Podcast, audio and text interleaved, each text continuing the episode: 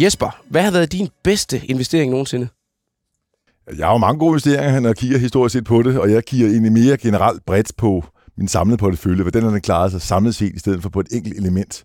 Men skal jeg pege på en enkelt investering, jeg var glad for, det var det selskab, der hed Danske Trælast. Og hvis dem, der husker selskabet, jeg ejede Silvankæden i gamle dage, og da jeg læste MBA på Handelshøjskolen i sin tid, der skrev jeg faktisk hovedopgave omkring, en corporate finance opgave omkring opkøb af Danske Trælast som et target for et udlandsk Ja. selskab, der købte det. Og det skete så også tre uger efter af, afleder min, øh, min afhandling der. Så det var ret sjovt, men det var faktisk en rigtig god investering, Godt ramt. gav et godt afkast. Velkommen til dig, Jesper Langmark. Du, Tak. er, du har været aktiechef i Nykredit, investeringsdirektør i både PFA og Danica, og i dag er du partner og chef for kapitalfonden Polaris Flexible Capital. Vi skal tale en øh, masse om aktier, og så skal vi høre om, hvordan du øh, i dag øh, henter afkast ved at yde lån til større virksomheder. Har du lavet nogle øh, deals her på det seneste? Vi har lige lukket ind her øh, for en uge siden, så har vi lavet nummer to deal i fonden her, og vi lukker vores fond med cirka en milliard i øh, forvaltningen her øh, 30. juni. Så nu er vi øh, fuld øh, i gang med at investere på fuld speed her de kommende år. Spændende. Det kan vi vi kan høre lidt mere om den deal der senere. Ja. Jeg hedder Simon Kirketab og er børsens investorredaktør, og når du lytter det her afsnit, så er Jesper og jeg formentlig strøget på ferie. Du er måske det samme selv, men aktiemarkederne holder aldrig rigtig fri, så det skal podcasten her jo heller ikke. Så her er en særlig sommerudgave af Børsen Investor Podcast, der går tæt på de investorer som del af vores faste aktieteam i podcasten. Jesper, hvor er du på ferie henne? Jeg skal til øh, Paris først nogle dage, hvor min øh, kone tidligere har arbejdet, da hun var ung. Og så skal jeg videre til Bordeaux og bo et godt sted dernede og øh, nyde vin og god mad. Glæder mig rigtig meget til. Efterfølgende skal vi så til Luxembourg og Belgien og være kulturelle der. Vi kan godt lide krigsmuseer i, familien, så vi skal rundt og se en masse museer og så videre. Så det glæder vi os rigtig meget til. Det er en ferie på øh, cirka to og en halv uge, alt i alt. Og der kører I selv så rundt? Det gør vi. Jeg, Ja. ja. godt, jeg har en god bil, så jeg kan godt lide at køre hurtigt og stærkt. Så, så, og autobahn, det er jo et godt sted at teste sine X5'er, han har sagt. Så, øh, så det er fint. Vi tager det i bilen her. Ja, det lyder da som en øh, skøn tur. Jeg håber, at øh, I kommer godt afsted og får nogle øh, gode oplevelser med der. Jo, tak. Du er blevet kaldt øh, guldfugl. Du har forvaltet nogle af de største formuer i Danmark. Du er inkarneret fan af Lyngby Boldklub. Du har tidligere for mange, mange år siden været i top 10 i det første aktiespil i Danmark, plejer du at sige. Bikubens aktiespil. Og øh, du har tidligere til en, til en tidligere artikel udtalt, at øh, de dyder, jeg har, er ikke kommet fra skolen. De er kommet af egen drift. Jeg har altid godt kunne lide at arbejde og tjene penge. Da jeg gik med aviser, tænkte jeg hele tiden i penge. Hvor mange aviser skulle jeg levere for at tjene 30 kroner til en ny LP? Er du meget konkurrencepræget menneske? Det er, men på en positiv måde, synes jeg, fordi at, øh, misundelse, det er aldrig noget, jeg har dyrket. Altså, jeg kan huske, øh, en af mine gamle chefer i Nykredit viste mig en, en meget, meget stor bil, han havde købt. Og der var nogle af kollegaerne, der syntes, åh, det var pral, men jeg synes, hold da ferie. Den vil jeg også gerne have, den her. Hvad skal jeg gøre for at tjene til at købe den bil? Så det er den attitude, jeg har. Så jeg er konkurrencemenneske, men på en positiv måde, som jeg ser det. Kan du ikke tage os med en tur fra ja, den, du selv har taget fra at være aktieinvestor til i dag, at du sidder og forvalter øh, kapital i de her, ja, man kan vel godt kalde dem komplekse investeringer og lånstrukturer? Det kan man roligt kalde det. Ja. Det, er, det er meget komplekst. Altså, det er det, det der hedder juniorkapital. Ja. Den del af kapitalstrukturen, der ligger mellem traditionel egenkapital og bankernes seniorgæld. Det er lige i midten. Det vi fokuserer på. Og det er meget komplekst. Og hvad er din egen vej ind i øh, investeringsbranchen? Den startede i Nykredit. Det er det. Altså, den startede jo helt fra jeg var lille. Jeg har startet med at investere i aktier, da jeg er 10-11 år gammel. Så jeg har altid investeret, altså, investeret i aktier. Det har været sådan, ligesom at følge med i fodboldresultater, så har jeg fulgt med i aktiekurser i visen. Dengang var der jo, tekst kom så lige, ikke? der man kunne følge med på kurserne der. Men ellers var det meget aviser, man fulgte med i aktiekursen. Og det har altid interesseret mig super meget. Og oh, der var det der 15 minutter forsinkede kurser der på tekst-tv. Ja, ja, det var godt. Ja. Ja. 553 mener siden hed altså. Ja. Ja. Jeg, jeg, en af dem savner tekst-tv. Ja. Men, så nej, så jeg har altid interesseret mig for det. Så det har været en hobby for mig, og jeg løb også at handle aktier meget, meget tidligt. Det kommer også tilbage til, hvor man gik ned fysisk i Danske Bankfilialen og skulle købe aktier. Så det gjorde jeg meget, meget tidligt. Og deltog også, inden jeg skulle øh, tjene i forsvaret i Bikums aktiespil, hvor jeg lige vandt 5.000 kroner, inden, øh, inden jeg startede på øh, Sjælsmark Kaserne. Så det var meget sjovt. Så det er noget, jeg altid har fulgt på samme måde, som folk følger fodboldklubber osv. Og hvad så? Så hvis bare, at øh, du skulle ind i den branche, hvad? Det skulle jeg. Ja. Jeg vidste ikke, hvor jeg skulle hen helt præcis, fordi faktisk på, øh, der var i forsvaret, dengang var der stor arbejdsløshed i Danmark, og øh, jeg spurgte, der, der var sådan en rådgiver, hvad man kunne gøre senere hen, altså studie og så videre. Jeg ville egentlig læse kantmærk finansiering, men på det tidspunkt var der 25 procent unge, der var arbejdsløse inden for det. Og så er det så kaldt politisk stedet for, fordi der kom man ind i statsadministrationen, så var lidt mere sikkert, og de søgte altid jobs. Så tog jeg så kaldt polit vejen rundt der, og så fik jeg min første studenterjobs i LO, økonomisk sekretariat, og det var en øh, super god tid. Og det kørte meget makro, øh, og jeg lærte det, og også at kommunikere og, og skrive artikler og så videre. Så det var en super spændende tid. Der var jeg så i øh, 3-4 år som studentermedarbejder, en vild god tid, og så skiftede jeg over til Nykredit, hvor jeg så var student i to måneder, og så blev senere hen fastansat. Og der var jeg så først øh, almindelig porteføljemanager, og så blev jeg hurtigt aktiechef.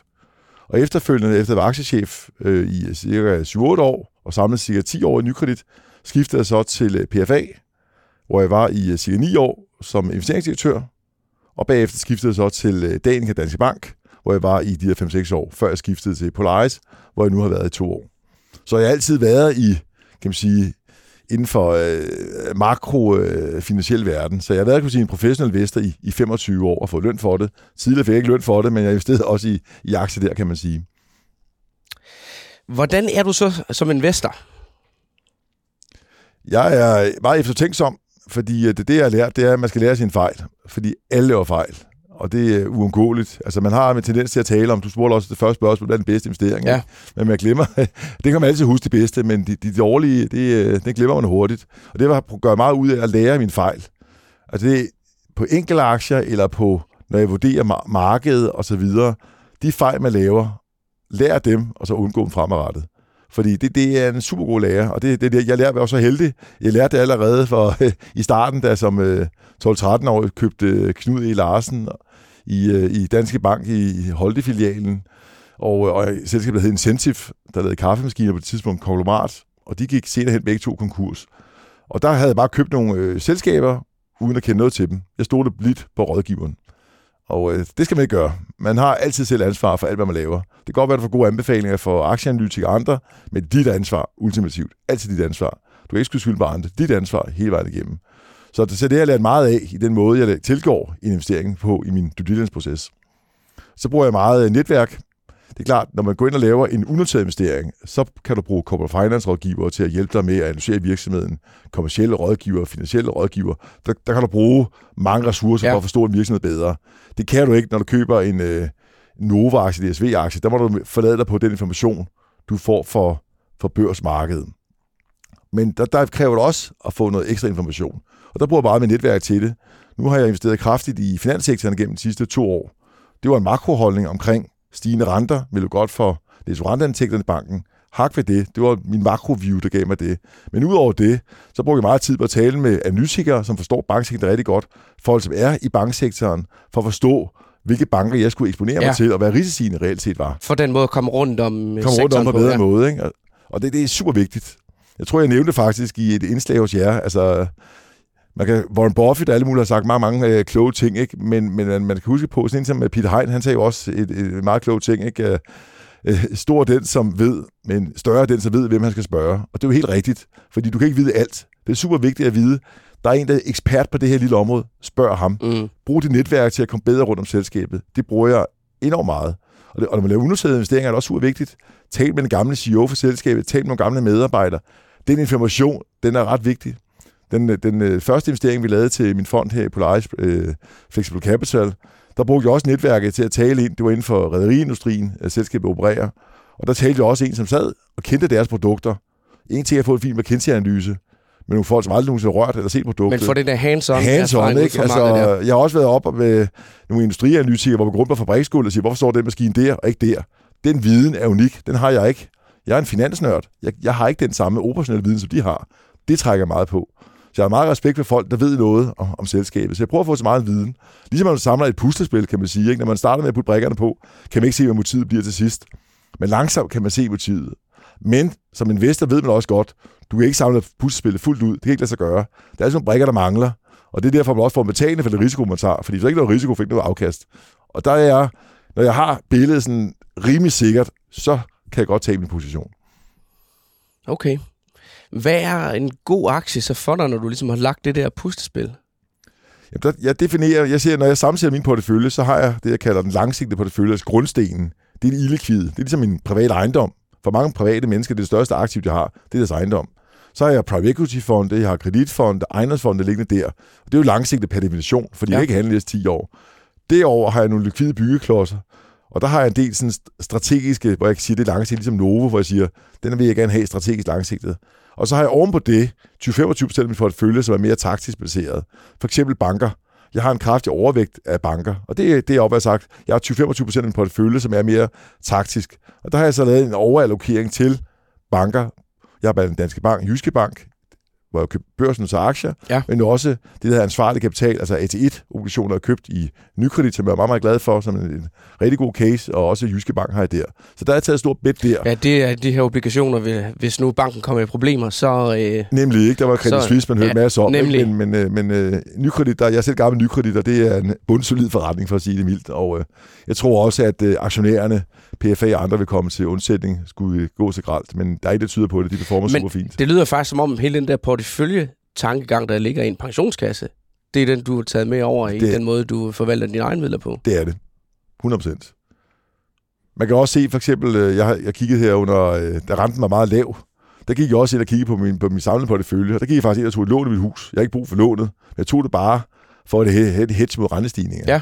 Og det var jo god. Man kan kalde det spekulativt. Uh, ja, det kan man godt sidde og hæve sig over, men ikke... Øh, Ja, det var fint, ikke? Og det gode ved det også, det er jo det skattefri gevinst Ja. oven i købet, så det er endnu bedre, ikke? Og det, det er sådan nogle ting, kan man også gøre. Det er, jeg kigger på hele min portefølje, ja. samlet set. Jeg har råd til at tage den eksponering. Men det er jo sjovt at tænke på nu, at det, det handlede sådan set egentlig bare om at belåne sit hus mest muligt op med fastforrentet lån, da renten var helt lav. Men der er bare altid sådan et eller andet, der, der strider imod at, at bare fylde på med lån, ikke? Men det har været en rigtig, rigtig god forretning. Det var, det var rent finansiel Ja. ja. disposition, det her. Altså, det blev ikke brugt til forbrug eller nye biler. Det var, det var, jeg holdt bare pengene. Men du har taget det her meget store bet på, øh, på banker. Ja. Hvor langt tror du sådan et tema kan løbe? Jamen, jeg gjorde det i slutningen af 21, og det var sådan en hets mod. Jeg var meget, meget konservativ, eller meget negativ på aktiemarkedet, da vi startede i 2022. Og det kan man også se, altså de investorer, som investerede i vores Flexible Capital Fond, der lavede ja. kun én investering i første år. Og det var ikke, fordi vi var dogne. Vi kiggede faktisk på 72 investeringsmuligheder og lavede kun én investering. Og det var, fordi vi var nervøse for markedet. Fordi vi kunne se, altså der var en hej derude. Altså, det, det, det så ret dystert ud. Vi kunne bare se, at renterne skulle op, og inflationen den var høj. Det var ikke bare lige at komme ned igen. Og det så vi så også. Renten steg endnu mere, end vi regnede med. Og så kunne vi også se, på bagkant af corona, der var en masse indtjening forskellige sektorer, som ikke var langsigtet holdbare. For eksempel inden for retail kunne man se, at øh, sådan som os, vi har og vores koner købte alle mulige ravelser på internettet, og indtjeningen i de her meget internet e-commerce-selskaber bullerede op af, samtidig med, at multiplen var høj for det her. Og det betyder, at hvis du laver et lån til den type virksomhed, så har du en høj risiko. Fordi faktisk kan du ende med at have egenkapitalsrisiko, selvom du laver et lån til dem. Fordi hvis EBITDA falder kraftigt, multiplen falder, jamen så har du pludselig ejer du selskabet basalt set. Så risikoen var enormt stor. Og der, det var ventet vi. Der gik jeg så ind øh, privat og købte op i banker. Fordi det følte jeg var godt hedge mod rentestigninger. Ja. Omvendt, så tror jeg ikke, vi får en meget hård recession. Jeg tror, vi, jeg tror, vi får stadig recession, men det bliver ikke en meget, meget voldsom recession. Og derfor er lånlås i bankerne også mere moderate. Og så gik jeg også ind i nogle selskaber, blandt andet Jyske og Danske Bank. De handlede til halv indre værdi. Så jeg havde også noget valuation protection. Ja, de kørte godt også. De kørte godt, men også, at, hvor meget mere skal de falde? Altså, der er også begrænsninger for, hvor mere det kan falde. Det, det, er, det er hårdere selskaber, på tre gange indre værdi. Derfor tog jo også nogle selskaber, som var lavt prisfastsat, som også nyde godt af stigende nettorenteindtægter. Og så er jeg også lidt, øh, kan man sige, bunds på den måde. Jeg kan godt lide noget, jeg kender. Altså for eksempel, jeg har jo købt meget op i øh, ansvarlig kapital i Nykredit. Og der er en af dem, jeg handler via, og sagde, hvorfor køber jeg ikke den her belgiske øh, bank i stedet for? Mm. Den har en bedre rating, og du får bedre rente på den. Jeg, vil sige, jeg kender ikke selskabet godt nok. Jeg har fulgt Nykredit gennem mange år. Jeg er gammel nykrediter. Man kender ledelsen. Jeg har jeg tiltro til dem. Jeg er tættere på. Og det vil jeg hellere gøre. Jeg vil hellere være tættere på investeringerne. Så derfor er jeg også mere på past, når jeg har meget store bets i noget, så er det typisk i den lokale andendam. En gang imellem afviger. En af dem, vi har snakket om herinde, Asbury, der har jeg stille og roligt opbygget en god position. Det er den her amerikanske ja, er- bilforhandlerkæde. ja, desværre den, Ja. ja. den er stedet 40 procent i år. Det er ikke mere aktiespillet nu, fordi vi skulle tale om Danske Bank i stedet ja. for. Men jeg har den stadigvæk privat, og det er sådan en af dem, hvor jeg stille og roligt har bygget positionen op i takt med at lære selskabet bedre at kende. Ja. For i starten kendte jeg ikke selskabet særlig godt. Der jeg på en lille position, og så tak med at lære selskabet bedre at kende, læse regnskaber, forstår det bedre, tale med analytikere, så stille og roligt opbygge positionen.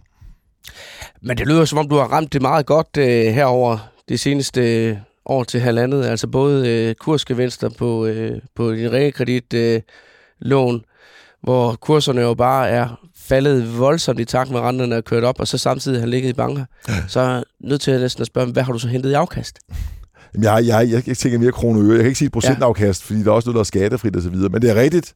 Altså, jeg betalte faktisk rigtig meget aktieskat sidste år, så, så der var ikke mange, der gjorde det. Så det, det fik jeg lov til at gøre. Så det har været et rigtig godt år. Altså, 2022 var et godt år for mig investeringsmæssigt.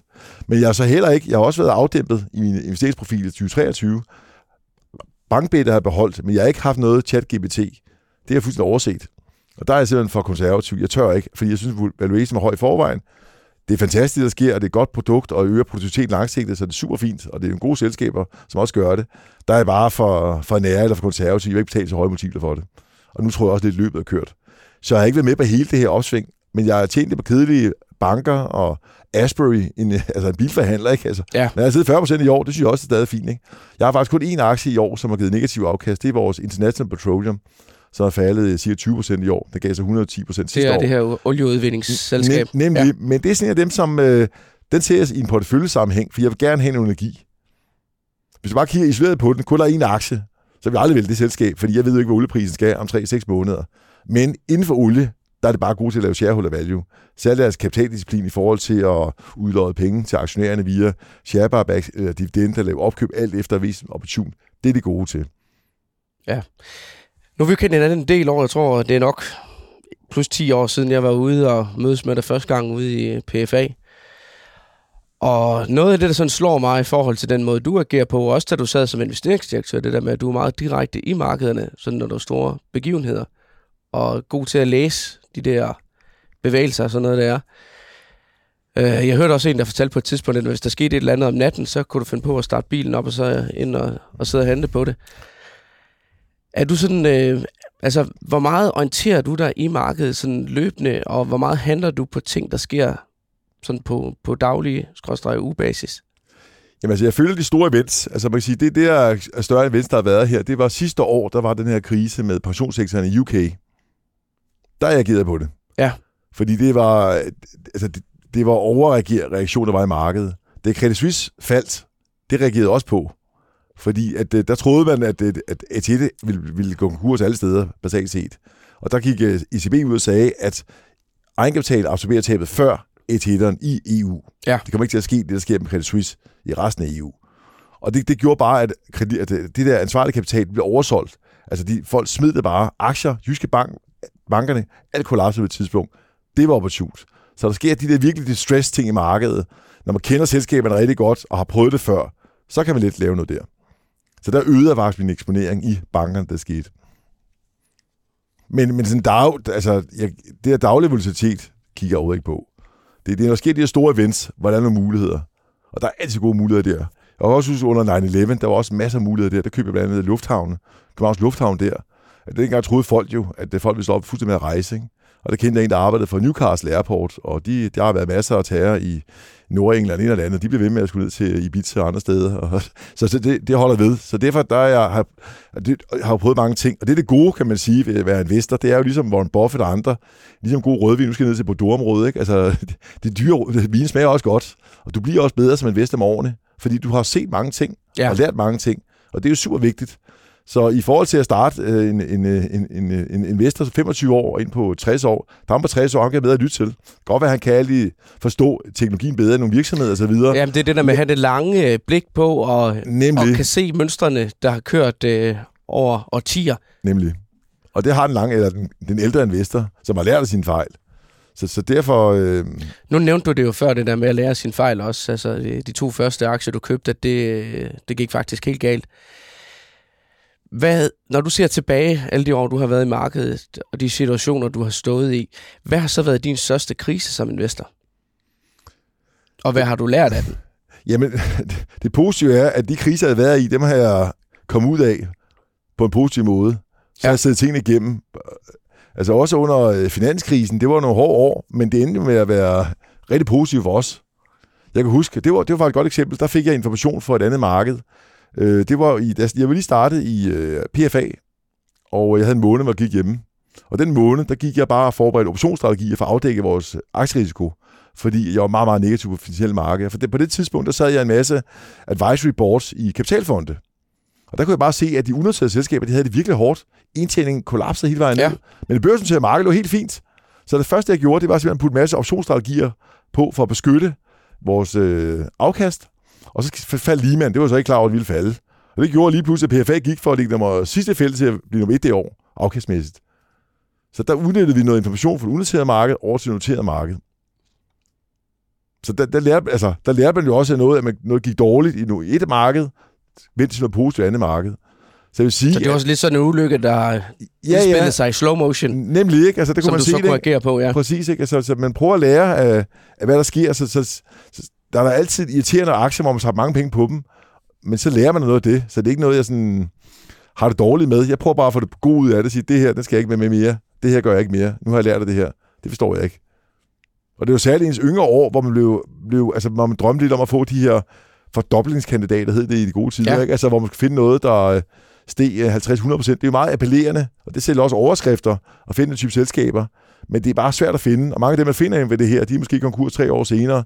Så skal man nå at finde en, der er mere tåbelig end en selv, og købe selskabet, ikke? Ligesom bitcoins, ikke? Så, så derfor holder man ikke for det der. De der øh, kandidater, som virkelig kan fordoble lyn hurtigt, det går jeg ikke efter. Jeg går ikke efter de der hurtige gevinster. Jamen, som du sagde før, altså afkast, det kommer med risiko. Nemlig, nemlig. Nu, nu er jeg jo sådan en øh, gammel matematikmand fra universitetet, ikke? og der kan jeg godt lide øh, rendes regning. Ikke? Altså, du tager øh, 1,07 op til det 10. 7% årlig afkast i 10 år. Men så får du altså to. Det vil sige, du fordobler dit formue.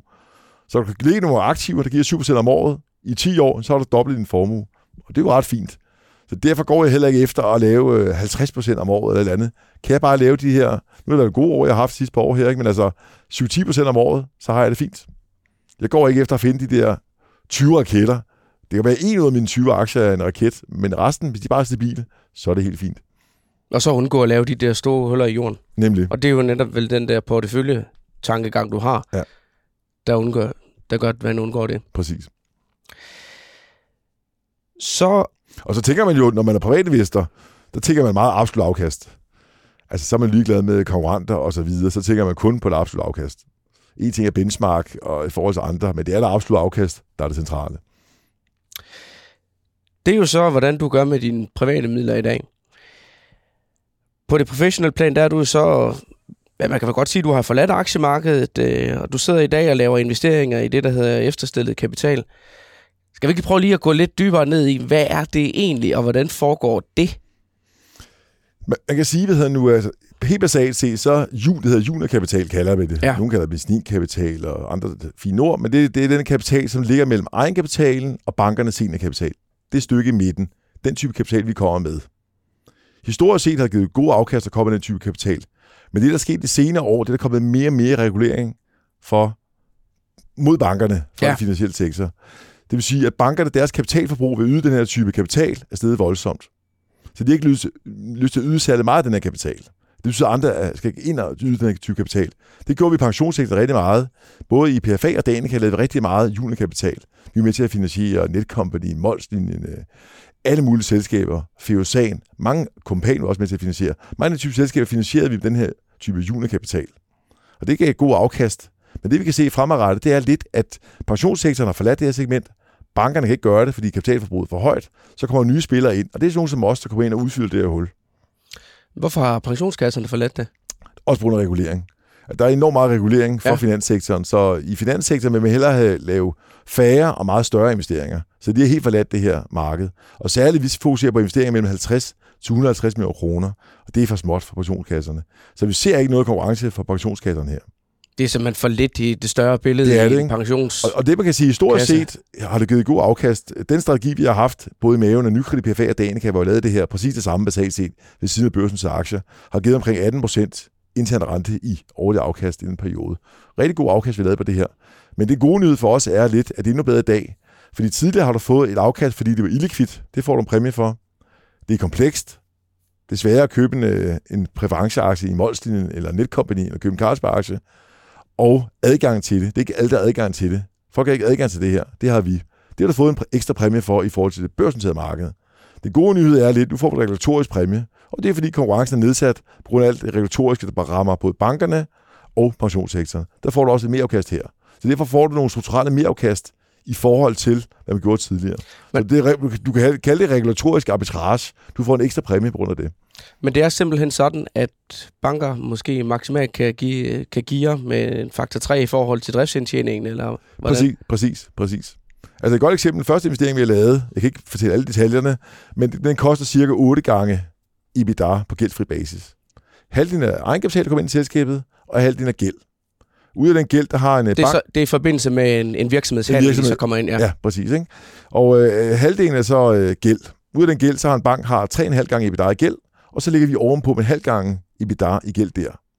Men der er mere renten ved at ligge i vores segment markant højere, end man får i banken. Så du får et overnormalt afkast i vores del af strukturen, fordi banken simpelthen ikke kan steppe op og tage det sidste. Jeg ringer også til banken og siger, hvorfor tager jeg ikke det her? I kan lige kreditten i et godt selskab. Vi må ikke regulatorisk. Skal vi gøre det, så skal vores bestyrelse godkende det. Plus i vores interne modeller skal vi bruge egenkapital for at lave den investering. Så de kan ikke gøre det her. Så man får et, et mereafkast her. Og det kan man også se jo, de to investeringer, vi har liggende nu her, som er øh, gældsinvesteringer, der ligger vi over 16 procent i er på dem.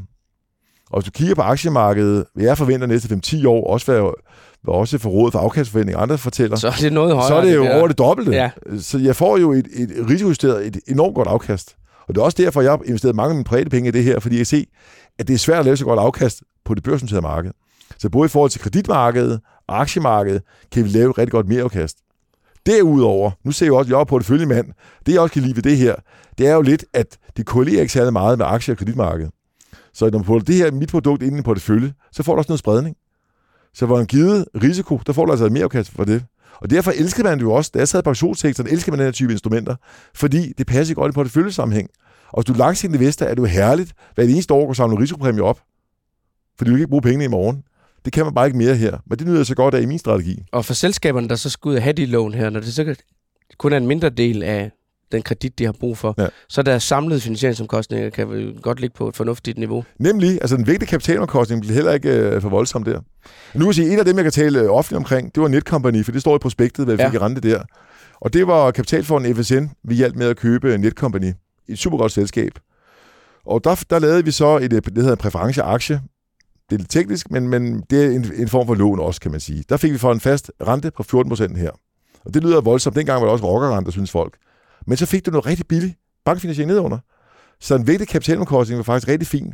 Og det vi skal huske på, en kapitalfond har et kapitalkrav, og det er typisk 25 procent, de skal have i indsat rente. Det er deres kapitalfond. Så før en kapitalfond putter penge ind i noget, vil der 25 procent i er for det. Der er vi jo stadig billigere med vores 14 procent, plus de var billige bank nedunder. Så så længe vi er under 25 procent i er på det, vi laver, så er vi stadigvæk billige at bruge i gåsøjen i forhold til at bruge egenkapital. Og jeg kan sige, at den, den investering, vi lige har lavet nu her, det er også sammen med en kapitalfond, øh, i en, en nordisk kapitalfond, vi lavet en deal her. Så det giver rigtig god mening for øh, kapitalfonden at bruge os som sparringspartner. Det kan også være i forbindelse med generationsskifte, vi går ind og yder noget kapital der. Der er mange forskellige situationer, vi kan komme med vores kapital. Det kan også være management buyout, vi også kommer og hjælper med vores løsninger. Fordi vi kan også i vores strategi bruge minoritets egenkapital, at det kommer med minoritets, være minoritetsaktionær selskab. Ja. Det gjorde jeg for eksempel i Kompan. Dong var vi også minoritet. Falk kan også være minoritetsaktionær. Så det kan vi også lave. Det, der bare er vigtigt for os, det er, inden vi går ind i huset, skal vi vide, at vi kommer ud igen. Det vil sige, vi skal have en exit-strategi. Det vil sige, at vi skal have nogle rettigheder i forhold til andre aktionærer, fordi vi er minoritetsaktionærer. Så typisk så kræver vi altid, at vi kræver altid en exit. Vi skal jo efter 5-6 år komme ud på en eller anden måde, enten via en IPO, selskabet køber vores aktier tilbage igen, eller sker noget andet salg til tredje part. Vi skal komme ud af vores investering. Det er key for os. Men derudover sikrer vi os også det, vi kalder vandfaldet, at når vi sælger virksomheden, skal vi altid vores penge først ud. Det vil sige forestille andre aktionærer. Så vi er, vi kalder lidt senior egenkapital. Så det er minoritets egenkapital, hvor vi er forestillet andre aktionærer i strukturen.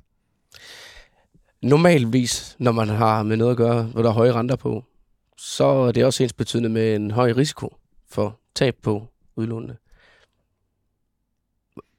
Er det tilfældet her også, eller hvad? Jamen det, det, jeg sagde til før, det er jo lidt, at vi får lidt regulatorisk arbitrage. Vi får et mere afkast, vi ikke burde have, Ja. ud fra økonomisk teori, fordi det regulatoriske gør, at andre ikke kan udfylde det hul. Så derfor får vi overnormal afkast. Men hvad så, når du sidder med sådan en aftale der, og skal lukke den? Altså, hvad er din investeringsproces så? Er den anderledes i forhold til, hvis du nu skulle investere i en børsnoteret aktie? Meget anderledes. Altså det, det gælder alt. At du vil sige, der, er- der er forskel, om det er minoritets egenkapital, eller det er gæld. Ja. Men generelt set er det en stor due diligence-proces, vi går igennem. Vi har kommersielle rådgiver inde, der vurderer industrien, selskabet. Vi har finansielle rådgiver inde, kigger på regnskaberne, er de gode nok osv. Så, videre. så vi har en del af rådgiver, der hjælper os med at vurdere selskabet. Men til syvende og sidst er det vores beslutning, der, der, der er den afgørende. Og typisk kan man se jo, at de første møde med management, øhm, så fornemmer man også, om det er et godt selskab osv. Men det er klart, at vores due proces er meget mere grundig her. Der tager det typisk 4-6 uger, før vi kan lave en investering. Og hvor støver du øh, de der kandidater op hen? Jamen, det er jo igen, altså det er jo også, alderen er en god ting, det er jo ens øh, netværk. Altså man har, jeg har lavet masser af investeringer med, med kapitalfond gennem tiden, privatpersoner, som har et godt netværk, og de ved, at øh, man er sådan rimelig ordentlig og integritet og så videre, man godt kan lave en investering fra A til Z. Så man bruger meget af sit netværk til at source deals. Derudover er det en kæmpe fordel, at vi er blevet en del af Polaris setupet, fordi Polaris er jo en kapitalfond, som er 25 år gammel, startet af Mærsk Kilde Møller tilbage i tiden. Så du har et enormt industrielt netværk, som vi også kan tabe ind i. Og det bruger vi også. Så vi får også masser af dealflow fra Polaris, øh, så bare kommer på deres netværk, de har i hele Norden, men også nogle gange kommer nogen ind til Polaris, der gerne vil sætte hele deres virksomhed, fordi Polaris har jo kun kontrolinvesteringer, altså de ejer hele selskabet. Nogle siger, nej, det, vi, vil kun, vi vil ikke give joystick, ja, vi vil gerne bevare kontrollen, så ryger det over i vores kasse i stedet for. Så vi får også masser af dealflow fra hele Polaris setupet, men derudover er det vores eget netværk, rådgiver, kommer financehuse, hvad man hører nede i saunaen, er sagt i fitness, der fik jeg faktisk en deal her. Okay. så det er alle mulige steder, man får fra. Man, ja. man lytter jo, og det er jo det sjove med at møde folk rundt omkring. Får man idéer, og det kan være alle mulige steder. Så vi bruger vores netværk til at summere op. Og igen, til vi sagde i starten, det der med hobby. Altså, man skal synes, det er sjovt, fordi at, når man taler om andre mennesker, så lærer man også noget at høre om deres virksomhed. Og lige pludselig er der en relation. Man kender dem, man ser en mulighed. Så hele det der omkring, altså for mig er det igen, hele det finansielle system er en, en hobby for mig, for jeg synes, det er en, man er måske en boble, men alt hænger sammen, og synes, det er spændende på kryds og tværs. Men det er noget med, at hvis man skal ind hos sådan en som dig, så skal man jo komme med et øh, pænt millionbeløb. Det er 10 millioner kroner af mindste investeringsstørrelsen. Men hvis du nu synes, det her område det lyder enormt interessant, er der så nogle alternativer til at, at træde ind på det marked her? Jo, men der er, der er ingen tvivl om, at mange prøver at gøre det mere sådan demokratisk, og det er super fint, synes jeg. Ja. Så allerede bankerne er jo startet med at lave noget, noget feederfonde, hvor mindre investorer kommer ind for 750.000. 750.000 er altid minimumbeløbet, for at man kan være klassificeret som professionel ja. investor. Så bankerne er blevet meget aktive på det her, der kommer mere og mere, og jeg er ingen tvivl om, at øh, jeg tror også, at uh, næste gang jeg laver den her fond, så vil jeg også prøve at lave en aftale med en stor bank med distribution via dem. Vi har lavet i mindre grad med et mindre setup, mere mod sådan noget VSO-ordning, advokater osv., men min drøm er jo også lidt, at øh, her fra Danmark kan få lov til det her. Fordi det er jo synd, fordi det er noget, der passer godt i en portefølje, giver god afkast, og giver noget spredning, i stedet for at folk kun kan ligge i aktier mm. og obligationer. Så giver det noget mere spredning. Og man kan jo også se, alle velhaver, store familiekontorer osv., de kan jo godt lide den her type produkter. Fordi de har adgang til det, og de kan godt se, hvis du er langsigtet, så skal du have en høj andel af de her unoterede investeringer i din portefølje, for du får bare et strukturelt mereafkast i forhold til likvide markeder. Men man kan vel også købe nogle af de her obligationer det kan med man. efterstillet kapital på børsmarkedet. Det kan man også godt. Altså, nu har du jo selv nævnt uh, nykredit, det er vel også ja. sådan over i, i samme genre. Ja, det kan man. Og det er også et marked, som stille og roligt vokser, fordi folk kan se tidligere, så kan der ikke nogen mening at købe stats, realkredit og kreditobligationer, fordi afkastet er for lave. Lige pludselig er det ret interessant. At nu kan du købe Scan Global Logistics, et super godt dansk logistikselskab, som har købt af kapitalfonden CFC i England. Den giver 10,6 procent i rente til udløb det er jo altså mere øh, afkast, end du får på aktiemarkedet de kommende år. Eller det koster fem år, tror jeg. Ja. Så det, det er et ret attraktivt afkast, du lige kan få det her marked. Jeg købte nykredit til mig selv, der fik jeg omkring 11 procent til udløb. Altså, det, det er jo et ret attraktivt afkast, som også giver bedre afkast end generelle aktiemarkeder. Ja, hvad er det, man siger, at aktiemarkedet historisk set har givet en 7 procent i afkast Nemlig ikke, og det, det, og det bliver nok lidt mere fattigt de kommende år, altså når vi står for, vi, vi skal vente til, at renterne forbliver høje i en længere periode. Fordi der er ingen tvivl, hvis vi tilbage til 1980, der faldt renterne fra omkring 16-20 procent til 0.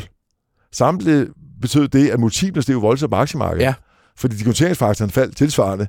Men det var slut. Den fest er slut. Du får ikke de her multiple oplevet hele tiden. Så det, der skal drive aktiemarkedet, det er indtjening. Og nu står vi over for en hård periode nu, så indtjeningsvæksten bliver også mere moderat fremadrettet. Så er der ting som uh, ChatGPT, som er super godt, AI er super godt for at øge produktiviteten i samfundet. Der kan der få noget indtjeningsvækst i virksomhederne.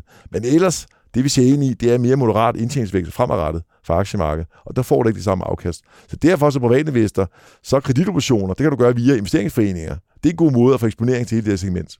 Fordi igen, hvis du køber som privatinvestor, så er det 750.000, der typisk er minimums investeringsstørrelsen, og det er jo stadigvæk meget for mange personer i, at have i en selskab. Så derfor er investeringsforeninger i Ja, kreditobligationer, punktrisikoen kan den er stor, blive meget stor, ja. Nemlig, så derfor er som, som breddevæster, så er det investeringsforeninger, jeg vil anbefale, at man går ind i der. Men det er også et område, der, jeg mener også, man burde jo lave nogle mindre stykstørrelser. Fordi et eller andet sted, hvad, hvad er risikoen ved at købe ansvarlig kapital nykredit i forhold til at købe en eller anden, øh, du har omtalt nogle af de der First North-selskaber, ikke? Altså, der er lidt mere over det pedal hos nykredit i forhold til nogle af de der First North-selskaber. Altså, man kan i hvert fald sige, hvis, hvis, hvis nykredit øh, skulle ende med at komme i problemer, så er vi nok i større problemer end bare nykredit. Det vil jeg også sige. Så, så, Det- så, så, så derfor kan vi sige, så synes jeg også, det er forkert, at investeringsstørrelsen er så store regulatorisk mæssigt. Der mener man at sætte det ned og gøre ligesom aktiemarkedet, gøre det mere likvidt, så alle kan handle det her. Men i det hele taget obligationer, det er jo fantastisk, hvordan at øh, det som aktiv klasse har fået en revival her over de seneste Ja. halvanden, to år. Jeg vil altså, sige, at inden for obligationer, så er det jo kun kredit, jeg gider kigge på, han har sagt. Altså stat og real har aldrig interesseret mig super meget. Det er kun mere langsigtet. Nu var der en mulighed for, at man kunne ved, jeg, få en e-obligation øh, obligation og lave godt afkast på den, hvis renten steg. Ja. Så, men normalt er det ikke noget, jeg fokuserer på. Jeg fokuserer altid noget med virksomheden i omdrejningspunkt. Det er virksomheden, der er kernen i det. Virksomheden, der genererer cashflow, det, det er mit fokusområde. Så sådan en øh, realkreditobligation til 6% i rente, den øh, synes du er for kedelig, eller hvad? Ja, der, der er mere, der er mere, mere. Der skal have noget med en virksomhed, der genererer cashflow. Det, det, det er mere mig. Så det er mere, hvis der er nogle store bevægelser. Hvis jeg tror at virkelig renten, nogle store rentebevægelser, så vil jeg gerne gå ind og lave noget. Men de der små, altså jeg gad heller ikke, altså der var en nykredit, der gik folk meget op i at komme til op og ned hele tiden. Det var sådan en helt sportsgren, også blandt danskere. og det orkede jeg ikke. Jeg tog bare en fætter, fordi det var, og så ændrede jeg rundt på det bagefter. Ikke? Der tager jeg det mere et lang betragtning. Jeg overgår ikke det der at handle frem og tilbage, og det er også store transaktionsomkostninger med at gøre det. Ikke? Men jeg tror da, altså hele obligationssegmentet, øh, mange private investorer skal da til at tænke det anderledes. Helt klart, helt klart. Du kan hente et løbende afkast nu, som er meget, meget konkurrencedygtigt med aktier, og tanken om det her med, at, øh, at renterne de tigger ind kvartal for kvartal øh, på nogle ret høje procenter, det er jo ret attraktivt. Helt klart. Og du må se sådan en, en 3 måneders kajper, altså helt korte 3 måneders renter, det er 3,6 procent. Og det er jo det er stort set risikofrit.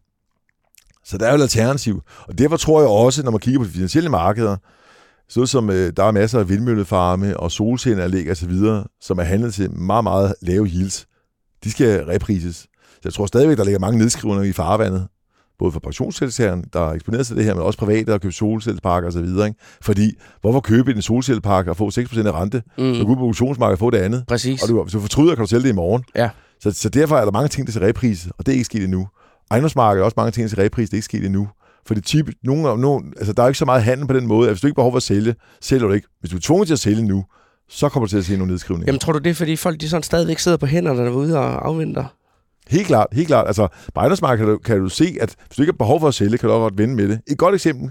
Vi arbejdede med et sag, et unoteret familievirksomhed, som gerne øh, vil sælge en minoritet.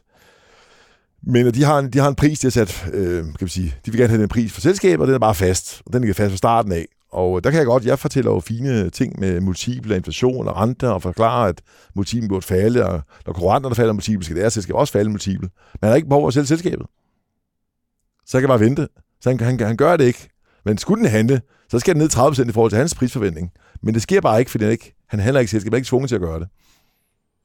Og så, Så, er så, det, så det er en træhed i ejendomsmarkedet. Det reagerer ikke så hurtigt nu. Du kan se, at børsen ejendomsaktier, de er jo faldet voldsomt. Så alle de svenske, de ja, faldet super ja, meget. hold da op, at de har virkelig fået nogle ordentlige Så, så man kan sige, jeg, jeg, faktisk, jeg havde faktisk en ejendomsfond, øh, jeg solgte. Jeg, var med, jeg havde været med i en ejendomsfond i tysk ejendom, jeg solgte sidste sommer. Fordi der stadigvæk var positive opskrivninger i 2022 på grund af noget øh, renteswaps, der givet god afkast, der var lidt opskrivning der. Dem solgte jeg på et rigtig godt tidspunkt. Og der købte jeg faktisk øh, stille og roligt ind i nogle børsnoterede ejendomsfonde i stedet for, fordi det marked har reageret, de børsnoterede ejendomsfonde har reageret voldsomt, men unoterede marked har ikke gjort noget nu. Så det kommer med en lagget effekt. Så hvis man er ejendomsinvestor, der vil jeg begynde måske at reducere min unoterede ejendom og købe børsens ejendomsaktier i stedet Det er for. jo egentlig lidt tilbage til den historie, du fortalte om, da du kom til PFA der, hvor du kunne kigge over i det unoterede marked og se, at det kørte rigtig, rigtig skidt, og så fik uh, ageret på det i, uh, Ja. ja. i, uh, i det børsnoterede marked på baggrund af det. Præcis. Og der ser jeg holistisk på det jo, fordi jeg er ligeglad, hvor kommer afkastet fra. Altså, jeg er ligeglad, hvor ligger det hen, hvad for en kasse. Jeg ser bare på det samlede. Jesper, så her til sidst, så skal vi lige have et uh, tankeeksperiment. Uh, når du nu ser på dine børsnoterede aktier, dem du har liggende der. Mm. Lad os sige, at uh, du skulle tage al kapitalen, putte det over i en aktie, holde den i 10 år. Hvad skulle det så være for en aktie? Ja, nu har du fortalt mig lidt insiderviden før, og det er de to, to forgængere har sagt Novo Nordisk. Så, så, så, så, jeg skal jo tænke mig godt om jo. Jeg ville jo have sagt det på Life Flexible Capital, fordi det tror jeg faktisk, det kan, den er jo tvunget til at investere i. Ja, det, det er næsten år. for meget reklame. Det det, det, ja, det er, det er også det, det er også ja. det. Men den har jeg en rigtig god fornemmelse med. Så, øh, men det må jeg jo så ikke tage. Så det skal være en, en børsens aktie. Og, det, og Novo, altså Novo vil jeg jo tage jo, hvis de, min forgænger sagt det, fordi det igen, det er bare en uh, compounder, og jeg har til selskabet. Men nu må jeg ikke tage den. Og banker er jeg jo rigtig glad for, men det er jo mere kort mellemlang sigt. Jeg tror ikke, at man skal eje en bank på 30 års sigt. Der, der er nogen nok et bedre bedt end, end bankerne. Der er masser af udfordringer med det regulatoriske og fintech og så videre. Så det er ikke den vej, man skal gå. Så vælg et selskab, og, jeg, og hvis det ikke skal være Novo, så er det ret svært, synes jeg. Fordi der har ikke lige et, jeg vil sige.